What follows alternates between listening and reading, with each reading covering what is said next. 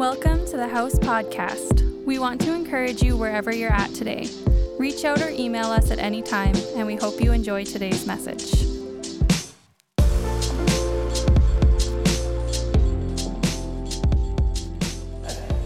Thanks, Pastor Ryan. Good to have Ryan on the team and uh, looking after some of those areas of responsibility, and uh, certainly does a better job at those things than I do.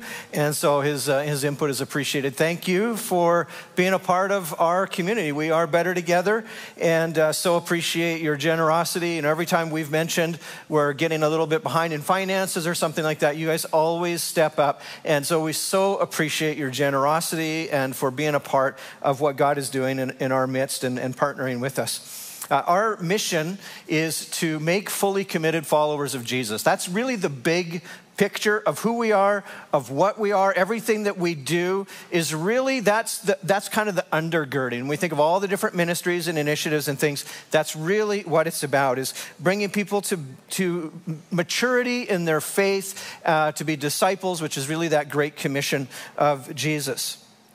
Well, our vision is a little bit different than mission, and it's more focused on how we go about fulfilling the mission. Our vision is really more on who we are and what our calling is, what makes us a unique body of believers as we're all uh, working together towards that common mission. And our vision is really, it's uh, it's written out in three statements on the wall there in our coffee shop: encounter the Spirit, empower people, and then the last one where we're at today is embody Jesus in our city.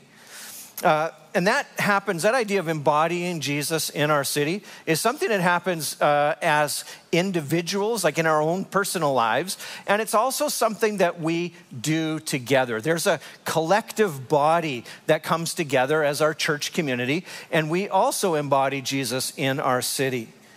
And our vision is uh, to, to step into these things of what it means to embody Jesus. Well, the dictionary defines embody as expressing or personifying an idea, a quality, or feeling in a tangible form.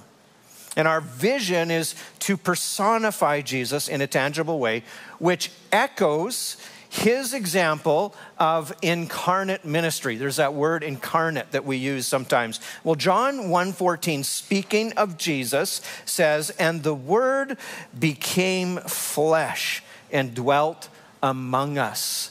Jesus is Emmanuel. He is God with us. Jesus is the incarnate God who came and dwelt among us so he could reach and save humanity, so he could bring the gospel, bring the good news, and make a way for us to have eternal life, to have a redeemed, restored, healed uh, life here, and serve him and participate in that. He came to live among us to accomplish that. And this ministry of presence, of being here among us, continues today through the indwelling ministry of the Holy Spirit in the church.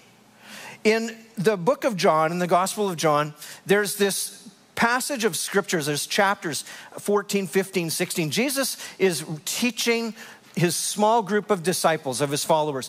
And he begins to teach them. He says, I'm going to bring the Holy Spirit. I'm going to leave the Holy Spirit with you. He's going to come as your, the Greek word's paraclete, your helper. It means helper, to come alongside of. The Holy Spirit is going to come and he's going to help you. He's going to guide you. He's going to empower you to be a living testimony of the gospel message and of the kingdom of God.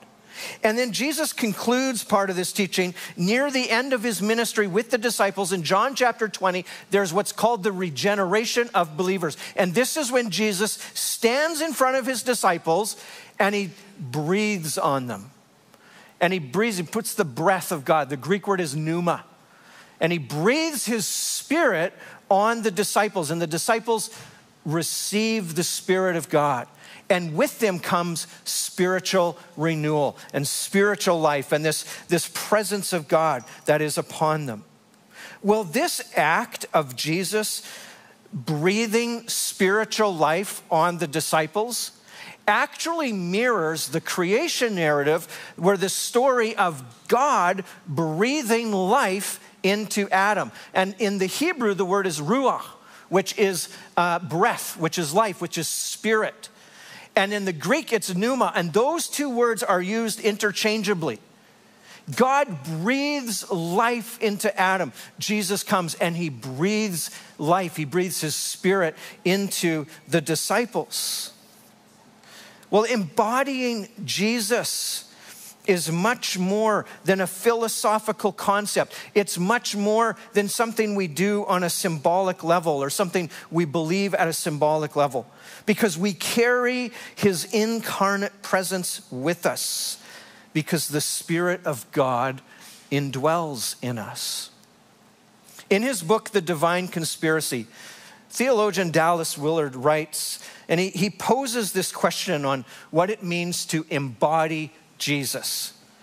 He says, how would Jesus live your life with your personality, with your talents, with your life experiences, within your life context, if he were you?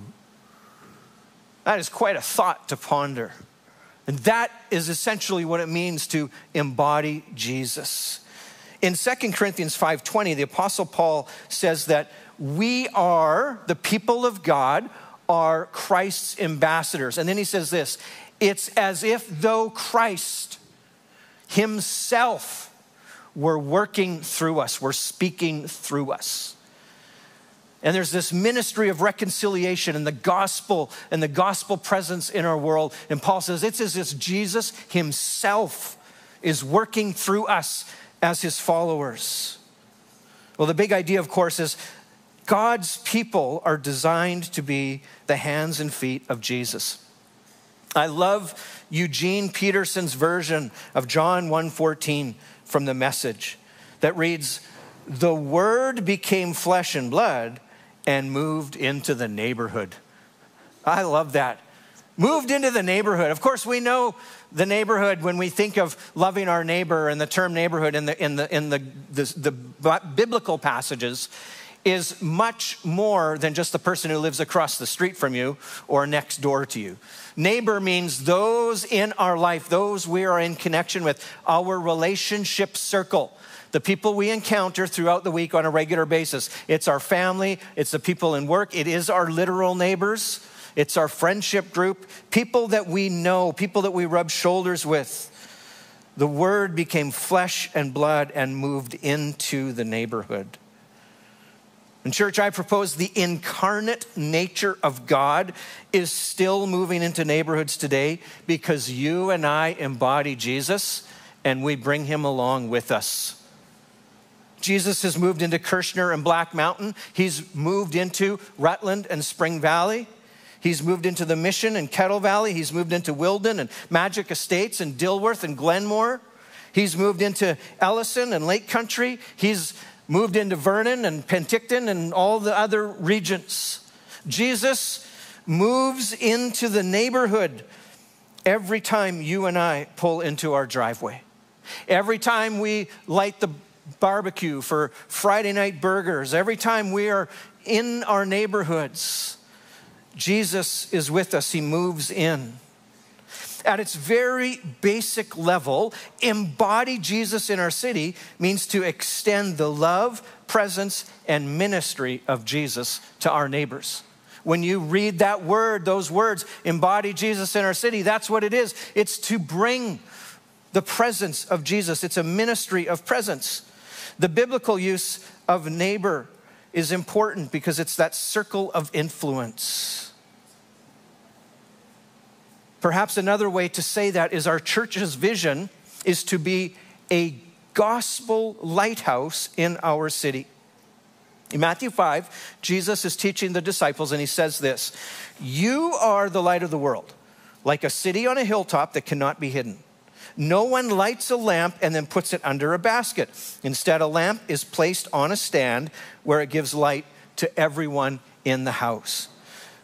The people of God are the light of the world because there is an incarnate presence of God within us of the light of the world. This is how Jesus does. If you ever wonder, like, why does God use the church or what's the deal, or why does God design things, or why did he put things the way he did? It's because the Spirit of God lives within us. We are the incarnate representation of Jesus. We are the hands and feet. This is the way it's created to be. And Jesus uses two metaphors for light. One is a lamp that gives light to those in the house. The image here is the, a, a lamp. If you've, if you've ever been camping, uh, I'm not really a camper. I'm a hoteler, and I don't need a lantern in a hotel. They have light switches. But I've heard that when you go camping, you can have a lantern, this thing that you can hold, and, and it gives light to a little area. This idea, this metaphor of a lamp, it gives us a picture of carrying the light into close proximity. And I think the lamp is representative of our own individual lives, our own lives as believers. Each one of us has the light of Jesus within us. Each one of us is a light for Christ. We are a lamp. We're a lantern. We bring the light with us, and it brings light to those in the house. It brings light to those in close proximity. This is our neighbors. But there's another picture, there's another metaphor that Jesus gives. And he says, you know, you could probably hide the light from a lamp. You could put that light under a bowl. But the light from a city on a hill cannot be hidden. And this is a picture of dozens, perhaps hundreds, perhaps thousands of individual lights, individual lamps coming together in community, putting their light together, their collective light shining brightly for all to see. That is the kind of light that cannot be hidden. There's something about coming together as God's people, about being the body of Christ, being together in church community, the things we can do, the ministry that we can do that is different than just on our own. And this kind of light cannot be hidden. In fact, this is the kind of light that shines light into regional darkness. It can be seen from everywhere. That city on a hill with its dozens, hundreds, thousands of lamps burning into the evening can be seen far away from everybody. And this is the kind of light that penetrates regional darkness, and it's a good picture of what it means for our church to embody Jesus in our city, because we shine brighter when we work together. In two thousand five, I began serving as the young adults pastor over at Evangel Church. I was so skinny and cool back then. Young adults even wanted to hang out with me and go for coffee. They thought I was cool.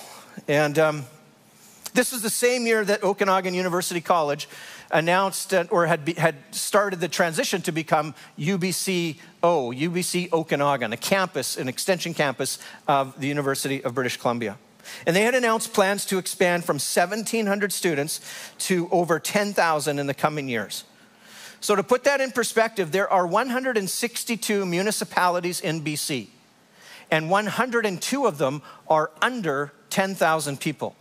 And of those one hundred two small communities in B C, if you go and visit any one of them, probably every one of them, you will find something there. You will find multiple churches. There are churches in every one of these communities in B C with less than ten thousand people. And the U B C O campus was going to have a larger population than two-thirds of B C's municipalities, and it had no gospel presence. And so the house began with a missional calling to reach university students, for us to be a city on a hill and a light in the darkness. It's why we're here. If you ever wonder, you know, like when you're first driving out here and you're thinking, who in the world puts a church out in the middle of nowhere? Like, what were they thinking? And we have the worst parking. You can't even find us. We know all that. When we got this building, it was the closest building to the university that we could get. And we felt God was calling us, and we looked, and I came and I put my eyes up on the window, and that's why we're here. It's why our venue looks like it does. It's why we're called the house. We have a spiritual gift of hospitality. We want to be a home away from home for university students. It's why we have the student lounge. It's why we do soup nights. It's why we have the food bank. It's why we have laundry machines. When we started, free Wi-Fi was actually like a big thing. Now, doesn't you don't even, you know, we got data on. But free Wi-Fi, free laundry. Wow, that was like, that was so cutting edge. Our church has grown and matured over the years, and we're, we're certainly, we know this, we're much more than just a young adult church. Sometimes I get mad, I talk to other pastors, and they're all like, oh, yeah, you're just a young adult church. First of all, if it was just a church for young adults, that's not a bad thing. So, pff, slap number one. And slap number two is like, who are you? Like, we're a church. Like, we're a church. We are God's people gathered together, multi-generational, young kids, old kids, and everybody in between. That's who we are. We're a community of people, and we have grown and matured into something that actually kind of went a little bit beyond what our original vision was, and that's a good thing. And it goes all the way back to when we launched as an extension ministry of Evangel. Back in two thousand seven, there was a small group of young adults. We gathered in here for a prayer night, and we asked the Lord to make a way where there's no other way. That cool guy in the orange and white striped, tanned, buff look, that's me. And um, that, that trailer, that camper, was like right over here. There's nothing in here. There was a lady in here who was kind of like a, a caretaker, and she was working on the buildings, and uh, we told her what we were gonna do, and she says, oh, that's so cool, and we were in here for a prayer meeting. And she goes, do you guys know this one? And she pulled out her guitar and led us in Hotel California. And then we had a moment of prayer together. That's totally true. So, I'm looking in the glass, this looks like a good place, let's get a realtor, let's get in here, let's just say, God, what, what could happen? And it's for sale, it's not for lease. Evangel's with us, they're behind us. This is really an extension ministry of Evangel. They're, they're so, they were so good to us. And, um, but they weren't in a place where they could just like buy a building for like a million dollars. They have to like, you know, maybe we could lease it, we'll try it out. Chad, you're a little weird, let's see how it goes over the next little while. And well, you know, they, they, they, They were with us, but they weren't in a place to buy a building, and it was for sale. We're like, what are we going to do? And but said, Lord, this would be a great place to be. And so we prayed, little group of young adults. And God spoke to a couple of businessmen in the church, and they got together, they pooled their resources, and they bought the building, and then they leased it back to the church for like the best deal ever, and just, just to say, you know what, you can be here forever, you can do whatever you want, we'll never kick you out, we're just gonna try to make it possible for you to be here. And God did something, and that was miracle number one, to just crack something open. Well, then we began to move in, and um, we moved in, and those two trucks, that's a couple guys in our community, Jared Wilkison and Jason McKenzie, they were both here in our morning service at nine a m They got kids now. They were married, or they were single, not even married back then. And that was right in this corner. There was nothing here. The very first thing, we, we got some construction stuff and some tools and some supplies and some lumber, and we started to move it in here and dump it in the corner, and we started to make a plan. And God was with us. Uh, the very first thing we had to do, we had to mark out all the all the floor where everything got marked out for plumbing. So we had to cut lines for like all the sewer lines and the plumbing lines. We had to, you know, the coffee shop had to get lined, and there's one little water hose, one w- water spigot over here on the side. And so we had to mark out all the washrooms and the toilets and the shower and the urinals and all these things, and cut the cut the concrete. And so guys marked it all out, and we jackhammered the concrete out. I, I didn't jackhammer it out, I watched them do it. And um, and then there was this pile of concrete, it was massive pile of concrete. And I thought, who's gonna clean this up? And then I thought, it's probably gonna be the pastor. And I was like, what is gonna happen? And the, the, we had the door open, and we were working there, and a guy came next door to get some hoses from Hose and All. And uh, he has a Bobcat and a truck, a dump truck and a Bobcat, and he pulls in. And he pops his head in. He's like, hey, what are you guys doing? What is this place? And we're like, oh, you know, we told him kind of what we're doing and what the dream is. He says, well, what are you going to do with all this concrete? I said, I don't know. We're I think I have to take it to the dump. And I was kind of crying a little bit. And uh, and and he says, well, I'll, I'll, I'll take it for you. I'll take it to the dump for you. No problem. I'd be happy to do that. And so he unloaded his Bobcat, drove in. We loaded all the concrete, dumped it all, and, and away it went. And I was like, wow, that was amazing. And that started something of God showing up and God doing really cool things. The entire plumbing package was gifted to us by a plumbing company. Guys that are not of faith, but liked who we were and were a part of us. All of the electrical work was donated. The flooring company gave us all of the flooring materials for free. Uh, the tile setter, we had to have a guy come and help with the tile. And um, we brought him in and he looked around and says, well, what is this place? And we told him and he said, you know what, my son, and he, he began to cry. He said, my son got off track in university and he started getting into drugs. He says, I bet you if there was a place like this when he was at university, it would have made a difference. He said, I will, I'll do it for free. I'd be happy to help you guys. And he came in here on his Christmas holidays because his other job site was closed down and nobody else was around. And he spent all of his Christmas holidays on his hands and knees, putting all of our tile in everywhere and all of our washrooms and our entrance, all for free. I went one day out to uh, Home Depot or somewhere to pick up some supplies and pick some things up. When I came back, uh, one of the guys who was working here handed me a, uh, an envelope crumpled up in his work belt, said, hey, somebody dropped by to say hi and wanted me to get this to you. And I took the envelope and I opened it up and there's a check for fifty thousand dollars. And God just continued to show up and do things and make a way where there was no way. Uh, near the end of the project, I did up a budget sheet, my final kind of budget sheet over uh, for the team at Evangel. And uh, we were just about to, all the finishing stuff had been done. We were just about getting ready to open for our first university season. And we needed to get some furniture. We were going to open the student lounge and run the student lounge, but we needed stuff for the kitchen. We needed the computers, so we had the Wi-Fi and the printing station, and we needed tables and chairs and furniture and couches and all that kind of, and I added it all up, and the spreadsheet came to seventeen thousand five hundred dollars, and I gave it to the guys at Evangel, and we were going for it, and they looked at it, and they just said, we We we can't, we're out. We have no more money left. It's like, we're it's finished. And um, you're gonna have to wait. And I'm not very patient. Um, and I was like, I, are you serious? Like, we did all this to get to here, to then we're gonna open and we're not gonna come to our student lounge, sit on the floor in the corner. Like, that just doesn't seem like the gift of hospitality. And I was like, what are we gonna do? That was a Thursday night. And on Friday morning, Ed calls me and he says, I just spoke with a lady. She was like, this is weird. He goes, she said the Lord woke her up and said you should donate eighteen thousand dollars to the church, to the house. And she wanted to know, who do we get the check made out to, and, and does that number make sense? And I shared with Ed that we had just yesterday needed seventeen thousand five hundred dollars, and now he calls me, and it's like, God even paid the G S T on that one. And you can't make that stuff up.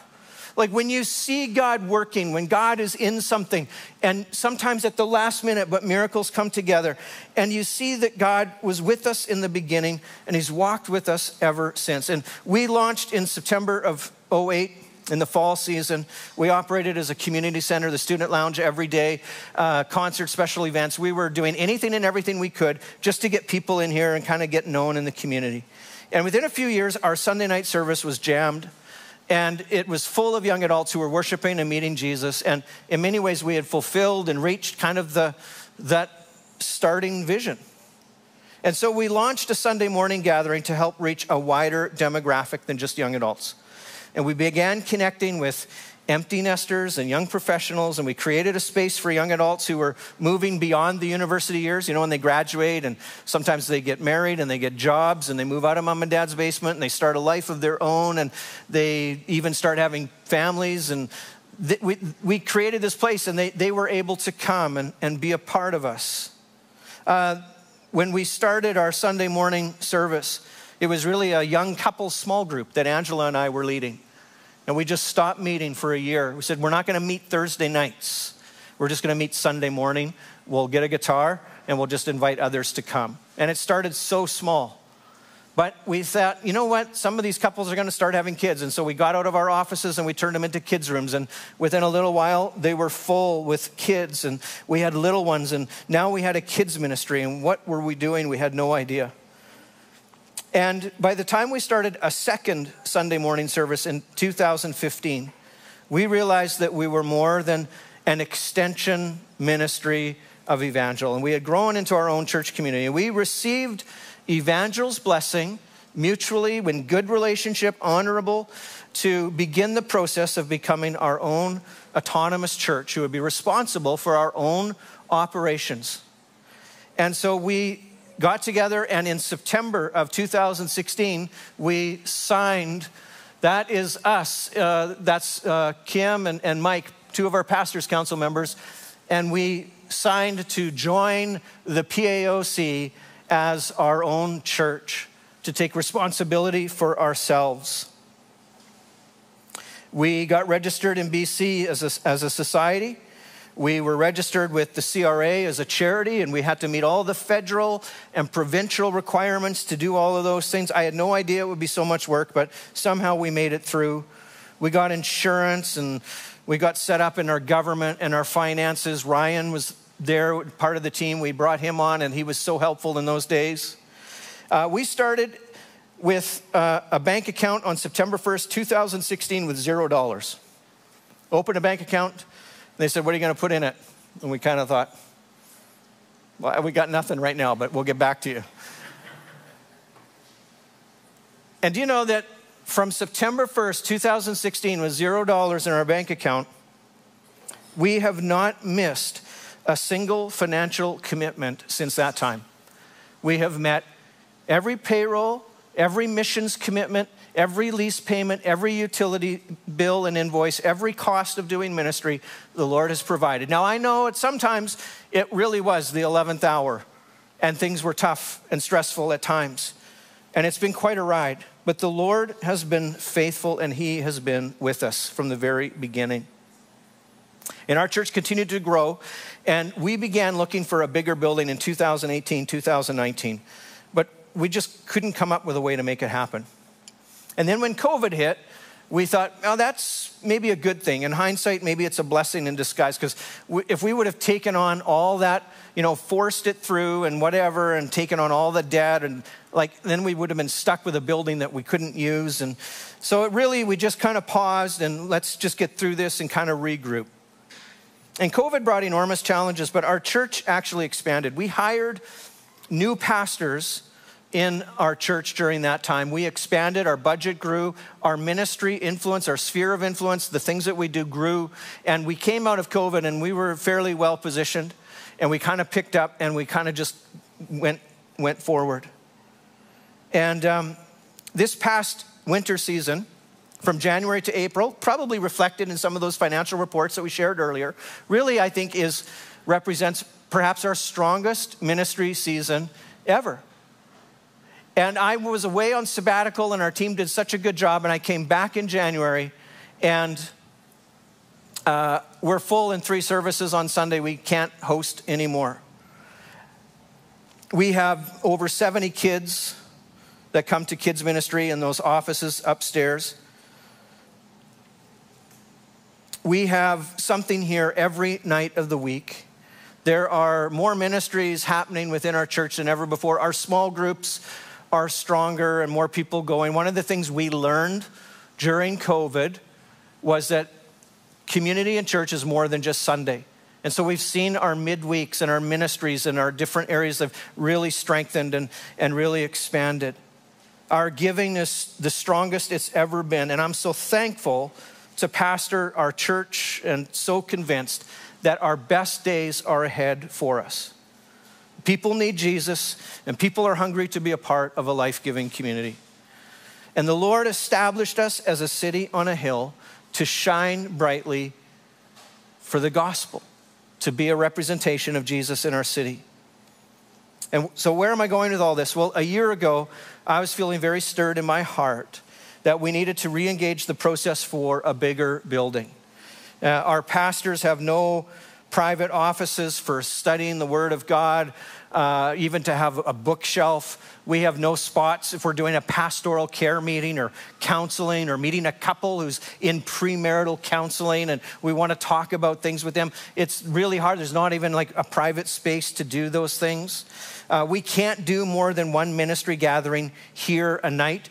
If the band is doing rehearsal or if youth is on or something else is going on, it uh, eliminates the ability for us to do something else. We're running three services. They're full on Sunday. We really can't do any more. And we know that our kids, they're, they're out of room. We cook for Alpha on one stove. The building is basically torn down and reset multiple times a week. And I had that in my heart. I'm like, Lord, we could be so much more. We could do so much. We could be so significant. It would be amazing. Like Kelowna is ripe for a church that is filled with God's Spirit and filled with young couples and that we're just making a difference in our city. But how does that even happen? And how do you even get there? And we've been leasing this space for years. We have no equity. We, we really don't have anything to show for that. Uh, if we saved twenty-five thousand dollars a month, which really not overly a good plan because uh, we're, we're not, we can't save, unless we cut Canyon's salary, we can't save twenty-five thousand dollars a month.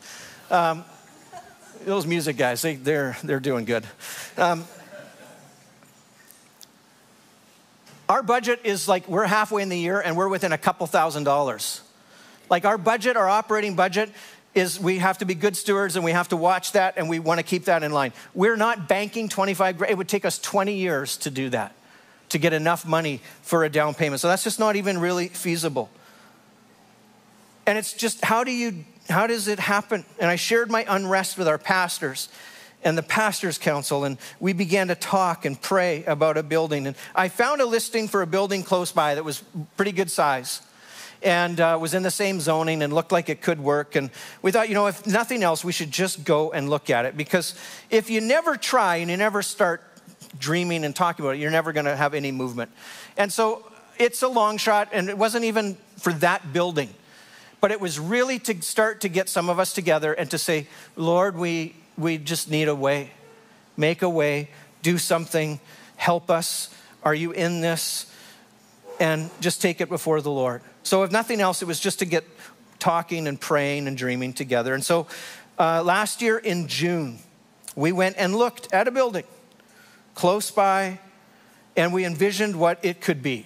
We, we stood around, looked at it, actually um, right next to a brewery, which was kind of cool, actually. Um, but We we stood in there in a circle, kind of similar to what we had done years ago, and just prayed and walked through the space and began to dream and talk about it. And it it was it was amazing. Like, oh, air conditioning. Whew. It had like a meat locker setting on the thermostat. We could just be so cool and refreshed right now. But I pictured, and we pictured the the.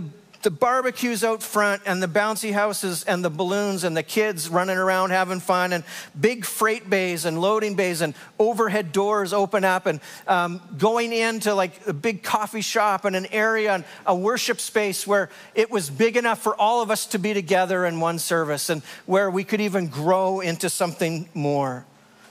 A space that had kids ministry rooms and a big kitchen to do stuff and hospitality and uh, a, a spot for a workshop and creative work and cool buses out front and a basketball net and a youth room and a studio space for musicians and offices and a chapel and all kinds of things. And we just began to dream, and more than that, more than that, it's just kids running around and people worshiping and encountering the Spirit of God, and friendships and hugs and things being built in people's lives and a testimony of God's goodness over our city.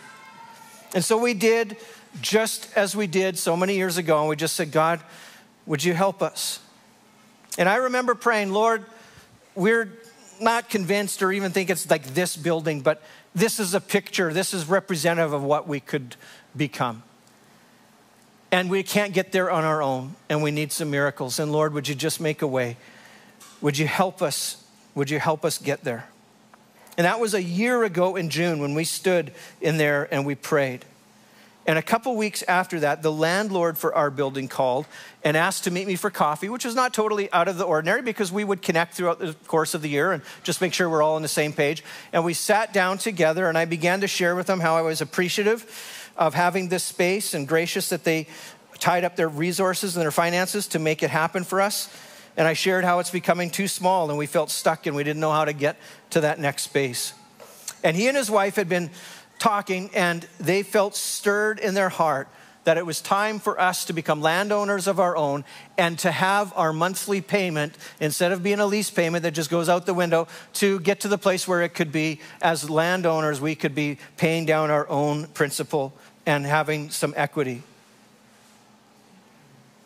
And they had figured out that our monthly lease payment was the same amount as a one million dollars mortgage payment. And he said they would be prepared to finance the church and loan us a million dollars, and the payment would be the same as what our lease payment was. It wouldn't cost us anything else. Except a million dollars doesn't really buy a, a, a, a big building. And so we're kind of like, we're kind of stuck. But he said that we could get this building appraised, and whatever the difference was between one million dollars and the appraised value, they would donate that money to the church so that we could buy the building, and the mortgage that we carry at a million dollars would be the exact same as our lease payment and wouldn't cost us anything. No additional monthly cost, but we would have some equity and we would start building towards something. And I sat there and I wept right in our coffee shop, because just a couple of weeks earlier, we had stood in a circle and said, Lord, you, you got to make a way. We need some miracles. We don't even know how or where or what, but we can't do it on our own. Would you just do something? Would you help us? Would you make a way where there is no way? And it's a big process for all this to happen. And we had to consult with accountants and lawyers and tax consultants, make sure everything is done properly and above board. It's really important to do everything really properly when you're a charity and we have finances, finances that are entrusted to us.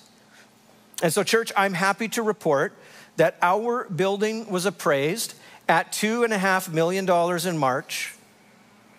And we received a one and a half million dollar donation.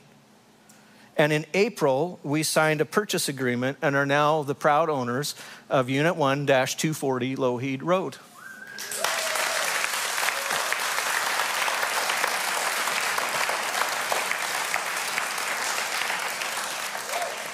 And so now we are currently sitting on one and a half million dollars in equity. And our monthly payment is now paying down on principal, and we are gaining more equity every month by being here. You guys have made money just by being in church today. And it doesn't cost us any more every month. This is a miracle. This is miracle number one in our story, because the time is coming when we will sell this building. And the equity we appreciate out of this will go towards a significant portion of offsetting the cost of a bigger building. We're not there yet, but we're seeing the Lord begin to put things together for us. So where are we going with all this? Well, the it the significant step, this is a significant step in us embodying Jesus in our city, to have a space that we call our own, to be in charge of our, ourselves and to be building equity. We're keeping our eyes open and are actively exploring opportunities.